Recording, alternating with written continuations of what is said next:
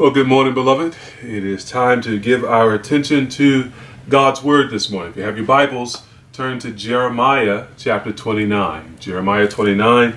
And as you turn there, I'm going to offer a word of prayer for us. So let's pray.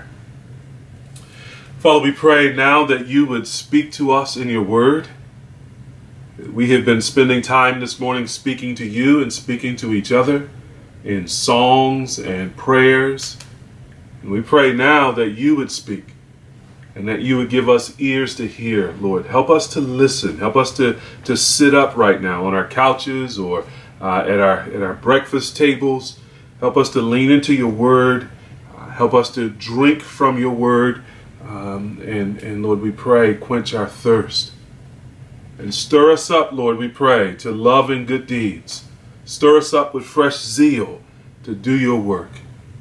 Cause us, O oh Lord, to abound in good works, we pray, for the glory of your name, for the spread of the gospel, for the growth of your church and the blessing of the block, we pray. In Jesus' name. Amen. Well, beloved, we continue our series that we've called Bless the Block. It's a series, as we've been saying, that we hope God will use to stir in our hearts a zeal and a commitment to a practical ministry in our community. We pray that He use Jeremiah 29 49 as a kind of blueprint for organizing us as a church and moving us out as a church toward our neighbors and our communities, seeking both the flourishing of the church as well as the flourishing of the community. We've been considering the fact that we are exiles in this world as God's covenant people, elect exiles. Uh, and the exile experience of ancient Israel is therefore instructive to us, uh, the exile church. And what God commanded of ancient Israel um, is has application to us as a church because Christ has come, He is the true Israel, and because He has made Himself a new covenant people, these words through Christ, through the gospel, through the kingdom, are applicable to us now as a church. And so we want to understand what God has said in His Word. We want to read the Old Testament and Jeremiah 29, particularly this morning, as Christian scripture uh, in light of Christ's completed work and we want to apply it to our lives. So far, we have considered a couple of things. Number one, as I said a moment ago, that we are exiles. We are people who live not where we determine, but where God determines. We are sent people. Uh, and so the whole earth is the place of our exile, but more particularly in terms of the mission of ARC, Southeast DC is the place of our exile as God's covenant people. Now, we're on exile, uh, but God has not forgotten us. God still speaks to us. God still saves. Um, God still sins. And, and so we are looking to this God even as we endure this exile. And God has told us told us a, a, couple of things that we've already considered. Number one, that we should build houses and live in them. That we should um, uh, supply our own need for for homes and and flourish in those homes. And number two, we should plant gardens and eat their produce. Uh, so likewise, our hands should, should be supplying our need for food. We should take control of the means of production, not live in dependence upon man, not live in dependence upon government, but in fact live in dependence upon God, using all that He has given us, even as exiles, to seek our own flourishing and to seek to bless the community in which we live. Well, we come now to a third command in God's word. It's in verse 6 of Jeremiah 29. Uh, and, and we're going to spend our time in that verse um, for this sermon. But I want to read from verses 4 to 9 for context, and then we'll come back to verse 6. So look with me in Jeremiah 29, beginning in verse 4. Thus says the Lord of hosts, the God of Israel, to all the exiles whom I have sent into exile from Jerusalem to Babylon build houses and live in them, plant gardens and eat their produce. Take wives and have sons and daughters. Take wives for your sons and give your daughters in marriage, that they may bear sons and daughters. Multiply there and do not decrease. But seek the welfare of the city where I have sent you into exile, and pray to the Lord on its behalf, for in its welfare you will find your welfare. For thus says the Lord of hosts, the God of Israel Do not let your prophets and your diviners who are among you deceive you, and do not listen to the dreams that they dream. For it is a lie that they are prophesying to you in my name. I did not send them, declares the Lord. This morning, if you're taking notes, I want to organize our thoughts along three lines. Number one, God commands we marry and multiply. God commands the exile community here to marry and multiply. Number two, our community needs strong marriages. Our community needs strong marriages. And then number three, as we have been doing, we want to consider the application for us. We need, ARC, we need a strategy for building strong marriages. We need a strategy for obeying God here. So look again with me at the command. God commands we marry and multiply. We see that in verse 6. Take wives and have sons and daughters. Take wives for your sons and give your daughters in marriage that they may bear uh, sons and daughters. Multiply there and do not decrease. This verse gives us the command really in two parts, a compound command. First, the exiles must take wives. That means they must marry. The second, they must have sons and daughters. Uh, that's that's how they are to multiply. It's through God's basic design of, of marriage and procreation. I mentioned last week when we were talking about plant gardens and eat from them that you could almost see the Garden of Eden in the background of this of this text. Uh, remember in the Garden of Eden what, what God did with Adam and Eve? He, he creates Adam and he prepares a place for Adam. He puts him in the garden. Then he gives Adam a job to subdue the earth, to cultivate it, to, to be a, a husbandman in that sense, a, a farmer. And then he gives Adam a wife and a command to be fruitful and multiply. You see the parallel here in Jeremiah 29? It's as though God has marched them in captivity back to the garden and he is calling them to a garden like experience of flourishing in the midst of their exile. And the pattern for flourishing is basically the same pattern that was given to Adam and Eve, now given to uh, Israel. You know, come into the land, come into the place that God has prepared, subdue the land, cultivate the land, plant and eat, and marry and have children, multiply there. So God's plan for his people and for humanity has never really changed. Marriage and childbearing are kind of at the heart of, of God's um, design for flourishing and well-being. And so we, we want, if we want to flourish, we want to observe this command. We want to put it into practice. Now, I say flourishing here because verse 6 is not just about survival.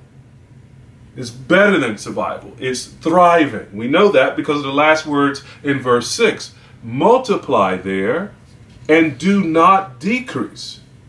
See, obedience to the command to marry and multiply is really an act of resistance. It's an act of resistance against all of the sort of life destroying forces and all of the life suffocating conditions of exile. Think about those conditions. We've already considered them in, in a couple of verses. In a, couple of verses: homelessness, housing insecurity, hunger, starvation.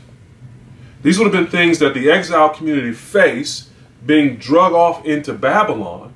And these would be the kinds of things that would actually uh, threaten to destroy the people, destroy families, destroy children, destroy adults and the elderly. But marrying and having children resists all of that. It pushes back. Marriage and family affirm life and, and dignity in the kinds of conditions that would seek to destroy life and dignity. So, obedience to this command is, in one sense, uh, a faith motivated act of resistance that ensures not just survival that there's some more Israelites around later, but thriving. That that community is increasing, it's multiplying, it's growing, and it's doing well. And so we got that two part command take wives and have sons and daughters. But notice now, there are in this verse two parental responsibilities that, that are really important. The first we've already seen have sons and daughters.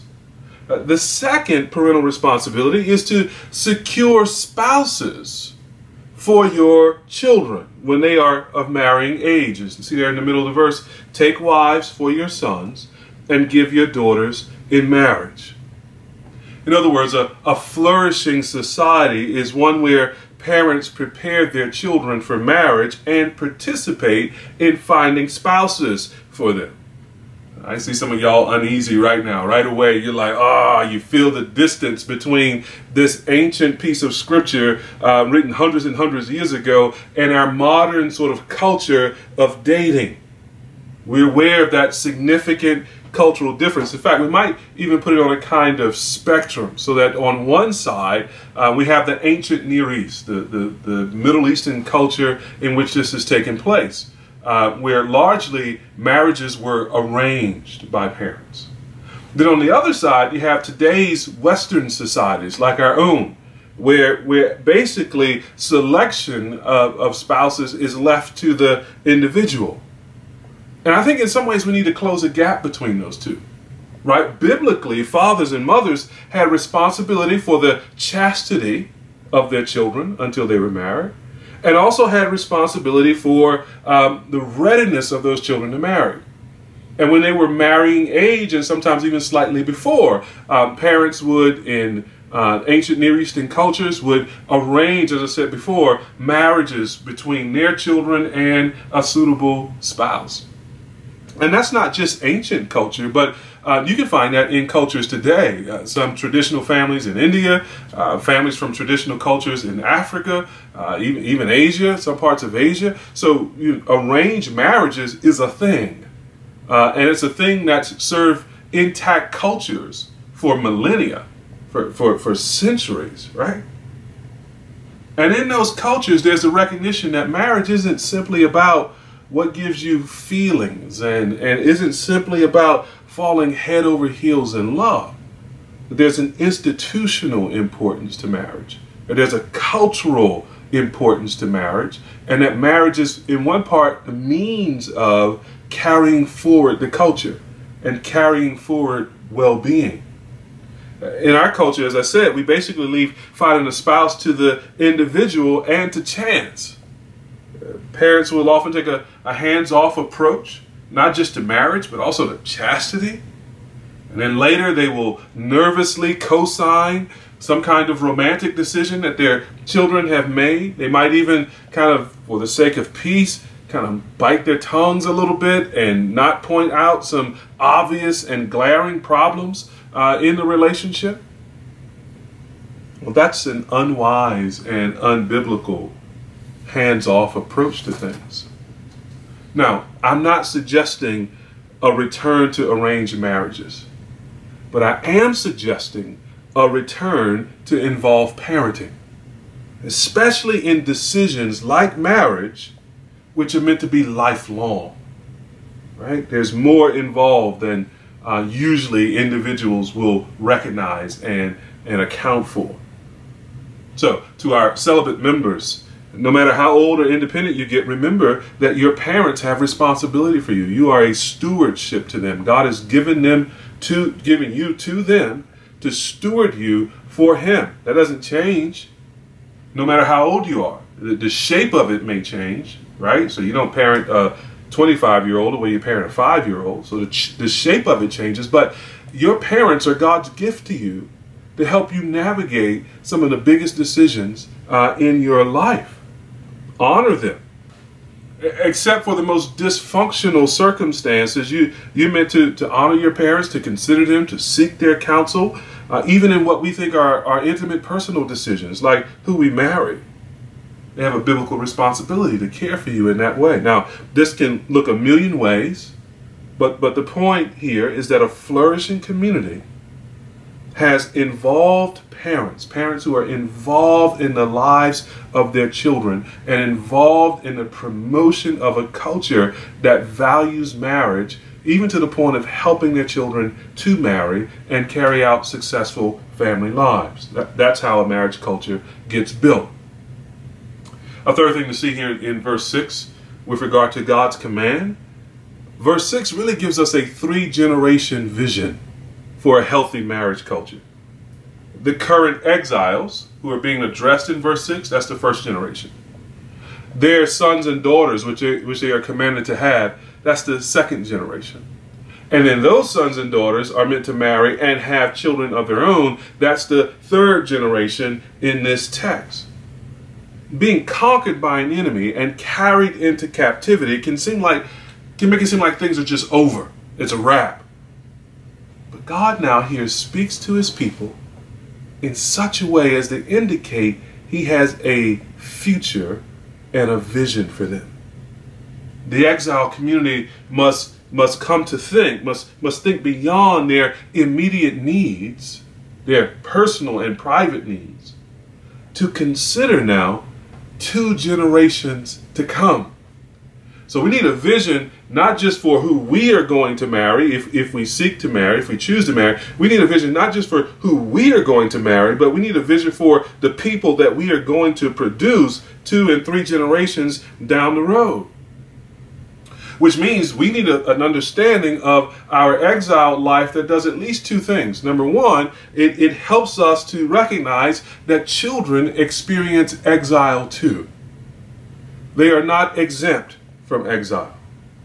So, so we got to have a vision for them, for raising them, for imparting wisdom to them, for imparting God's word from them. We want them to be like Timothy, uh, whose mother and grandmother taught him the scriptures from infancy, uh, scriptures that are able to make him wise unto salvation. We need a vision for our children, and our children must be trained in living as exiles. You know, it's common for parents to say, I want my kids' lives to be better than my own. Well, that, that's that's good and natural in its place. That's right. But we would shouldn't want that so badly that we don't want our kids to be exiles, to be God's elect exiles, and to know how to live in exile. We actually should be training them and preparing them for that, so they can in turn train their children and prepare their children for the same thing. If exiles, if as exiles we lose vision for those coming generations, then we'll also often lose hope for the coming generations. Here's, here's a second thing that this implies. When it comes to marriage and family, then, and considering that person that you think you might wish to marry, we should ask, is this someone I can impact generations with? Is this someone I can impact three generations with? Does this person have that kind of vision and that kind of character, or does his vision stop at five o'clock today? Does vision stop with the weekend? Or, or, or is he or she clicked into the fact that God has called us to do something here in the way of multiplying and flourishing beyond our own lifetimes. We're trying to build something in our families that outlasts us. We're trying to establish a legacy and and and to continue um, the the life of God's covenant people in the community. And and you can't do that with just anybody, with just any old buster. And this won't happen because we think he or she is cute. The only this only happens through godly character and godly vision.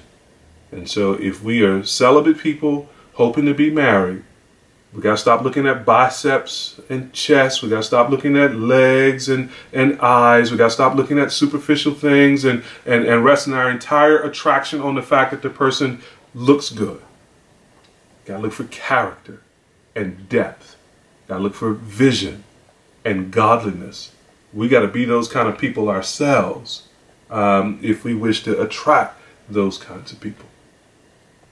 Now, the reality is that exile makes marriage both more difficult and more important.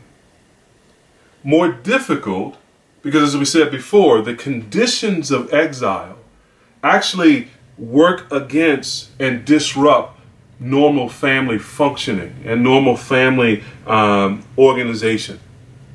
Exile introduces various kinds of turbulence, various kinds of disruption that um, can can affect the ease or difficulty with which people come together and families are formed. Let me give you a couple of illustrations. Uh, think about slavery in the United States and its impact on the black community. Slavery was a massive disruption of African family formation and African family functioning.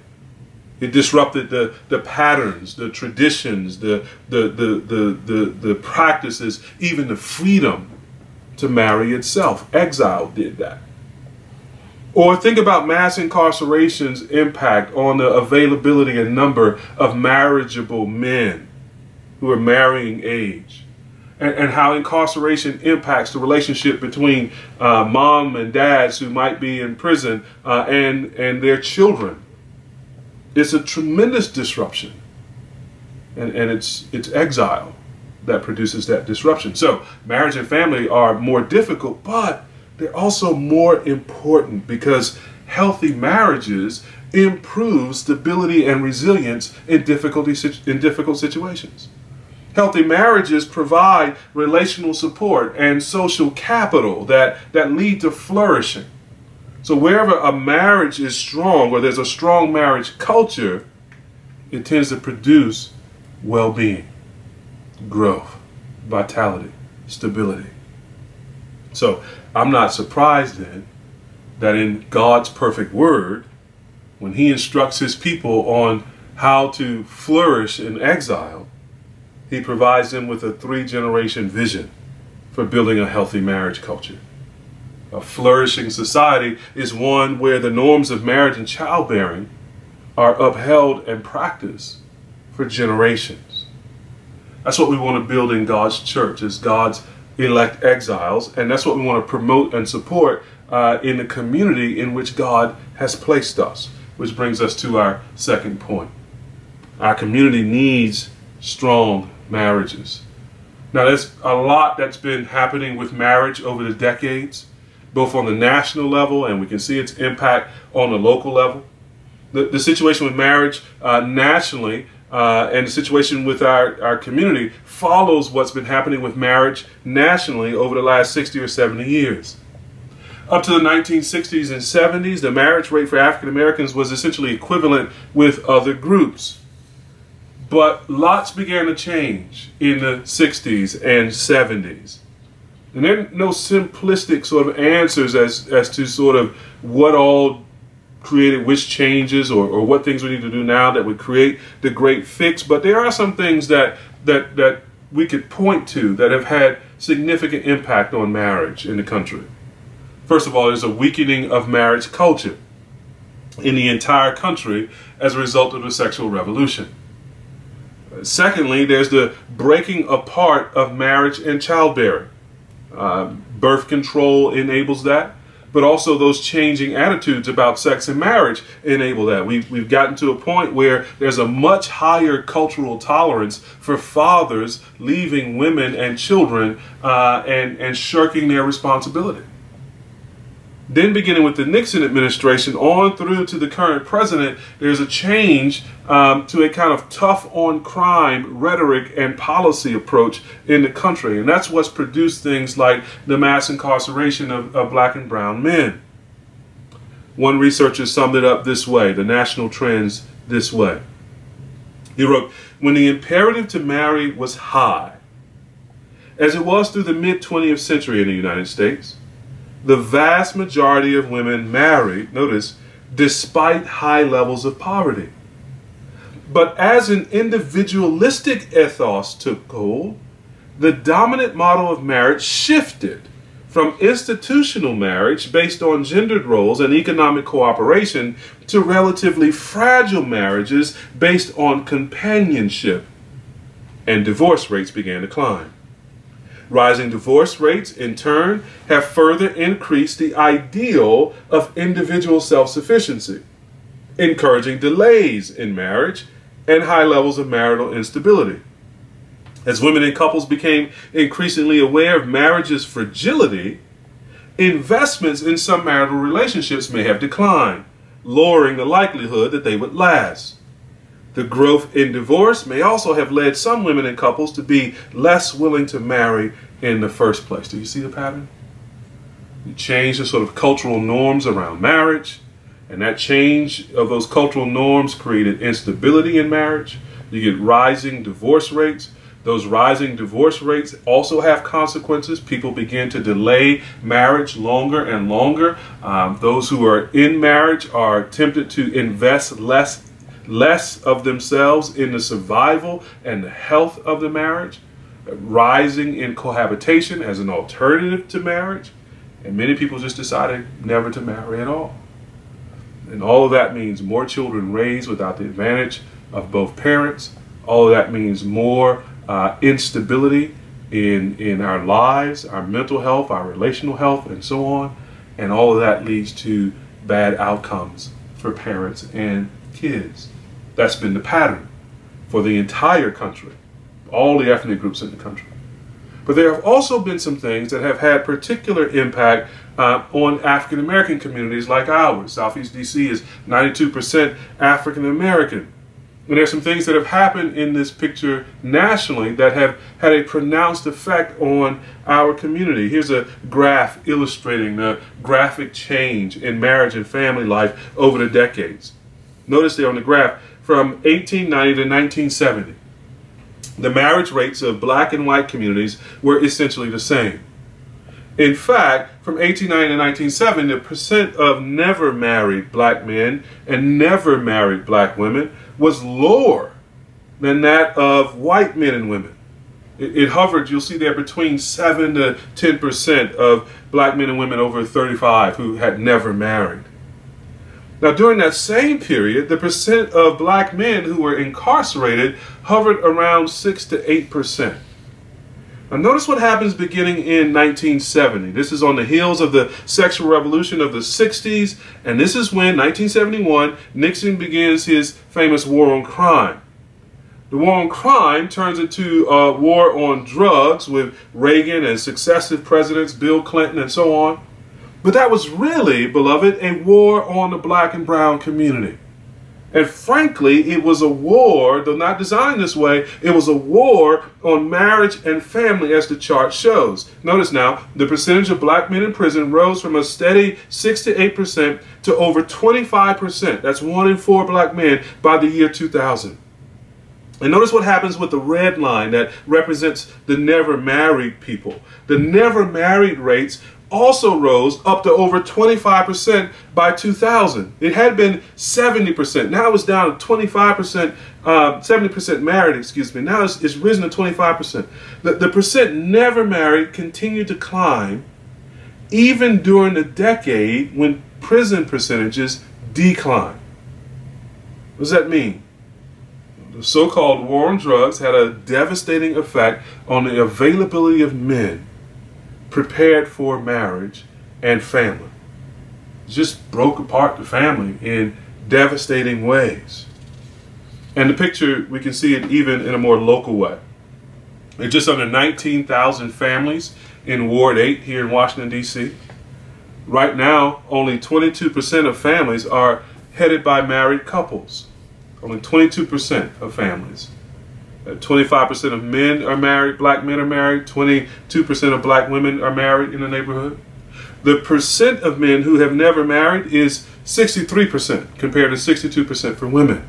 So two thirds of our men and women have never married in the community. Now, when you get, again, when you consider that that percentage at one point was less than 10%, then you see how devastating the last five or six decades have been on our community, on our neighborhood. This is all very critical because the social science research really confirms what the Bible assumes that everyone, adults and children, do better in stable, healthy marriages that involve biological parents with their children. Now, every word of what I just said is critical because the social science research really confirms what the Bible assumes that everyone parents and children do better in stable, healthy marriages that involve the biological parents with their children. Now, every word in what I just said matters. It's not that ma- marriage is a magic bullet. It's not that if you can just get two people to sign a piece of paper, that's going to sort of change everything about their life uh, and and make their life, you know, happy and healthy and all that good stuff.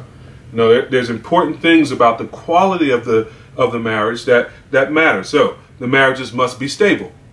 That means that they, they are free from certain kinds of turbulence, like housing insecurity and food insecurity, which we've talked about over the last couple of weeks.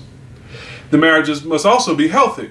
That means that the, the husband and wife know how to communicate well, they know how to resolve conflict between themselves. That means the relationship is free of abuse and neglect. Um, it's free of drug use and alcohol use and so on. So the, the parents need to be healthy individually and with each other. And then also, family structure matters here.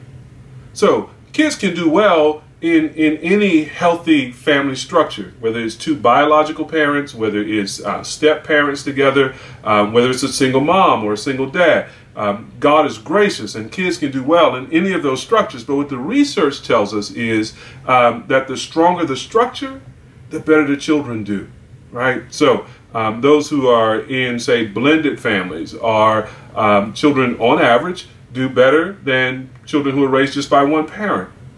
And, and those who are in married families with the two biological parents, um, they, on average, in the research, do better than, say, blended families. Um, so, what we want to do is, is understand that as we talk about marriage, we're not talking about just the promotion of any marriage, and we're not talking about, um, you know, one structure is necessarily for every family better. Um, there are good reasons for people to be single moms and dads uh, if they've left an abusive relationship, for example, or something like that. So this isn't about sort of prejudice about family structure, but it is taking the wisdom of the Bible and taking the wisdom of research and saying, let's aim for the ideal. Let's promote the ideal. Let's equip people for the ideal because it's in that ideal that we're going to best flourish. The most of us are going to best flourish, and our community is going to be best blessed.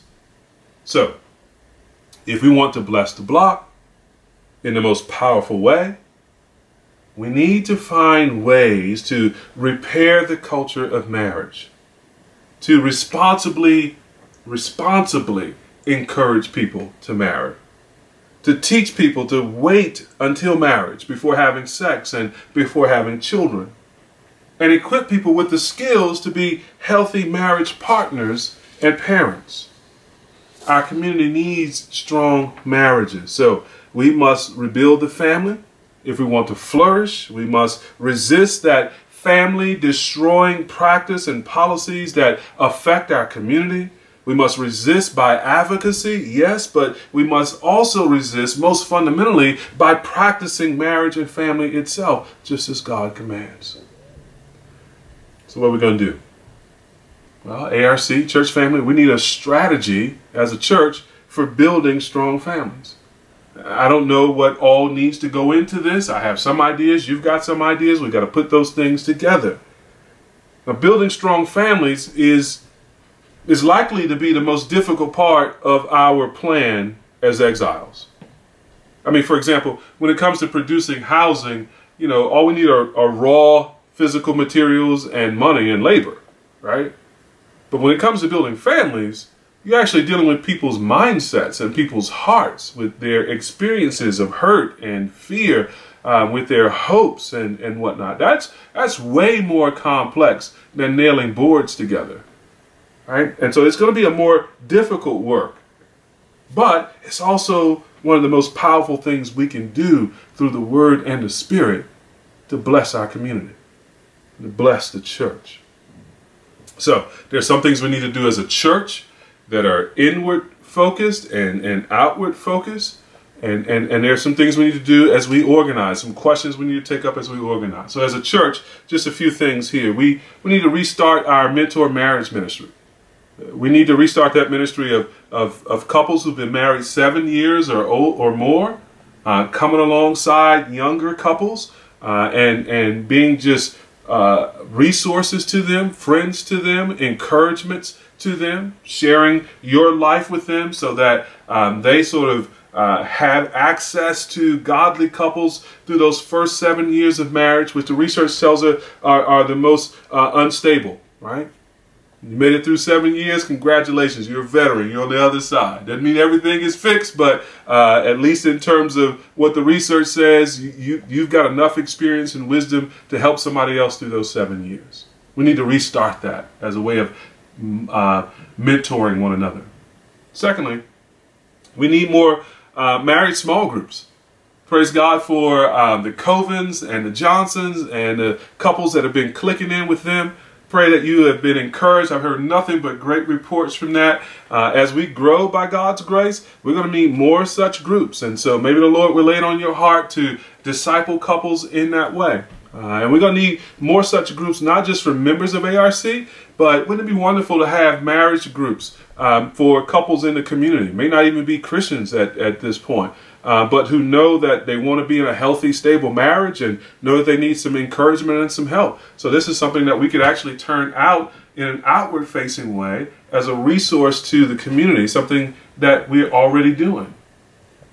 Number three, again, this is related to that. We, we want to provide counseling to the community. So, you guys have heard me speak before about a desire to have a couple of folks on staff at some point uh, who are, are, are counselors, uh, and particularly a couple of sisters who are on staff as counselors. Um, that's really important because most of the households in our community are, are headed by single parents, usually moms. Doesn't mean that there's not a man around, but um, it, it, does mean that the sister is carrying um, probably way more burden than she should for the household. And, and sisters in those situations need need confidants, need counselors, need need folks who sort of help them think wisely uh, about their lives. And so, can you imagine with me a day where ARC might actually have a counseling center in the neighborhood?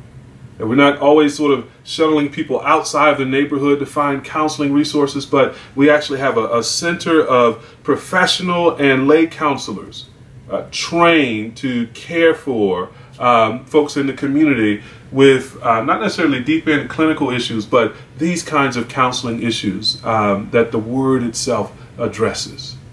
So pray about that. And then, number four, as a church, we, we want to prevent as many abortions as possible. You see what verse 6 says again? Multiply there, do not decrease. The rate of abortion in our community is, is staggering. Um, we, we, we would indeed be multiplying in much greater numbers um, if, if we sort of resource people in crisis pregnancies, resource women and young men um, who are considering life decisions, came alongside them, helped them to bring that child into the world, helped them to raise that child over the 18 years or 20 years of that child's life, provided for them an alternative community to the world um, where they could be nurtured and built up. Um, that's got to be a part of what's on our heart when we come to verse 6 and we think about marriage and children for generations to come. It's a, it's a scourge on our country that, that millions of children have their lives taken in the womb. It, it, all starts with being born. It all starts with having life. Nothing can happen unless life itself happens. And we want to be people who are life affirming, even in the midst of, of, of sort of a death dealing society. And so we, we need to figure out how we get involved in that. And as you know, we're trying to organize ourselves in what we call PSA teams. Uh, so just like for housing, home ownership, and for uh, food security, we, we want a, a, marriage and children's kind of PSA team that would have the goal, have the agenda of promoting and building and resourcing strong families, uh, a, a culture of marriage in our church and in the community. And that team has to take up some, some questions. I, have listed a few of them here. I'm sure there are many others. But what can we do to promote stable, healthy marriages and nurturing, supportive parenting relationships? Are we a church that's welcoming to young and single mothers? You know, what, what resources or practices uh, need to change um, in, in order to make ourselves a community that's spiritually and, and practically refreshing to young people, uh, young parents, young, young mothers, young dads. How do we move the needle from 22% of our households being married households back to the 70% or higher that would have been true 50 years ago? What makes of policies and local programs? Uh, what strategies can we pursue that changed the narrative from uh, the destruction that's happened uh, to our families over the decades to flourishing and well being and independence. What, what can we do to reduce or eliminate out of wedlock pregnancies and uh, abortions? How can we strengthen the sexual morality of our church and of the community? See, these things won't be addressed unless we organize ourselves and then commit to pray, study, and act. PSA pray, study, and act. To call down heaven's blessings on our efforts on behalf of families and children, and to study the issues, and to be thoughtful and careful, and, and not ideological, and not partisan, and not worldly, but biblical in our thinking about these issues, and then act in partnership with others and act in new initiatives to, to promote uh, marriages uh, to promote healthy, stable marriages, to promote um, sound and healthy and joyful child rearing. Uh, and to do that, we pray for generations, an impact for generations. That's what we want this PSA team to embrace. And so I want to encourage you again to be before the Lord, asking the Lord to burden your heart for one of these teams like you've never been burdened before. And give you grace to lean in in prayer to lean in with study, to lean in with action with other brothers and sisters from the church to impact these areas for our flourishing and the flourishing of our neighborhood. We're going to assign every member to one of these groups. And so we, we pray that you would be moved by you know what the Lord puts on your heart to volunteer. But if not, we'll help you sort of find one of the places where you can plug in and let's put our shoulders to the plow and do this work. Now, let me conclude with just a touch more theology. I want us to remind us of things that we were thinking about in our previous sermon on a theology of the body and a theology of marriage and celibacy. Because even though God here has commanded in the Old Testament with Israel um, that they would uh, marry and have children and take wives for their sons and daughters, multiply and do not decrease, something remarkable has happened since the days of Isaiah. Jesus has come. He's come into the world preaching that the kingdom of heaven is at hand. And in fact, the kingdom has broken in. And, and, and the New Testament writers tell us this remarkable thing that, that in heaven there's only one marriage. That's the marriage between Jesus, the bridegroom, and his bride, the church. That all of our earthly marriages are temporary and they're, they're signs they're signs pointing to the marriage between Christ and the church. And even our, our, our standing in life as celibate people, that too is a sign if we're single. It's a sign pointing to our satisfaction in the Lord Jesus Christ. If we are, are, are, single, we are already married to Him. And, and in our singleness, we, we have this privilege of only being married to Him and, and having a foretaste of complete satisfaction that comes in the relationship with Him. So we're looking at, at Jeremiah 29. We, we don't want to forget what the New Testament teaches us about the theology of the body and the theology of marriage. And what we want to stress here is, is that the most important marriage is the marriage between the church and Christ. And so the question I have for you this morning is Are you married to Jesus? Have you come to a place where you have accepted his proposal that you give up your life as a person who does not know him and is not related to him and has been going your own way in sin, and that instead you form a life with him. You turn and you make certain promises to him, just as he has made promises to you. His vow to you is that if you come to him, turning from your sin and putting your faith in Him, your trust in Him as your Lord and Savior, then He will forgive your sins and cleanse you of them. He will take you as His own. Uh, he will be at one with you spiritually. And you will forever be His, and He will forever be yours. And the danger of hell, you'll never have to face. The danger of judgment, you'll never have to face. The danger of being cast away from God and from His presence, you'll never have to face. Because Christ will keep you as His own. And he will bring you into his kingdom. And you will be a part of his family. You'll be, as it were, his bride. He will keep you spotless and without blemish. And he will sing over you in love. You will know God and be known by God if you turn from sin and put your faith in Jesus. You will be born again and raised to newness of life, just as he was raised from the grave. So this morning, that's how you marry Jesus. You confess your sins, you turn away from them, you put your faith in Jesus as the one who was crucified to pay the penalty for your sins and raised from the grave so that you would have eternal life.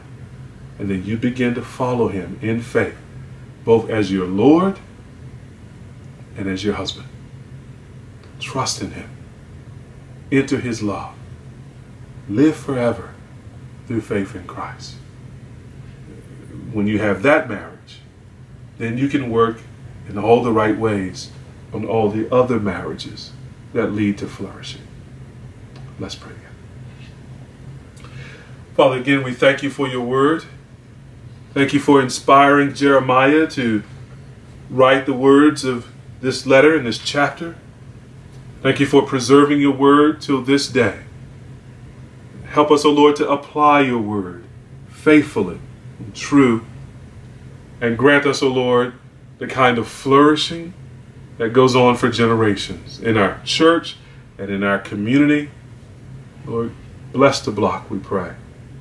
Bless the block with strong marriages. Bless the block with um, children raised in the fear and admonition of the Lord.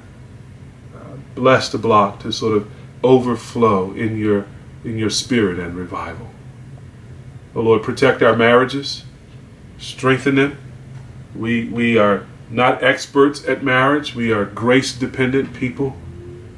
Lord, I pray for marriages among us that are struggling. Give give grace to husband and wife to forgive, to reconcile, to serve one another, to die to self. And I pray for marriages that are that are flourishing, Lord. Extend that season of flourishing. Uh, keep them attentive on one another and doing the things that um, lead to life. And I pray for those who wish to be married. Grant grace, O Lord, and raise up spouses, Lord, who have a Jeremiah 29 6 vision and bring men and women together, um, Lord, that, that they might flourish in this way. And I pray for those who are celibate and who wish to enjoy their singleness. Thank you for giving them that freedom. And thank you that um, singleness is not incompleteness, they are complete in you. And uh, I pray that you would grant them grace to be content, to be self controlled. Uh, grant them grace to serve you with a whole heart, I pray. Do this, I pray, for your glory and our joy. In Jesus' name.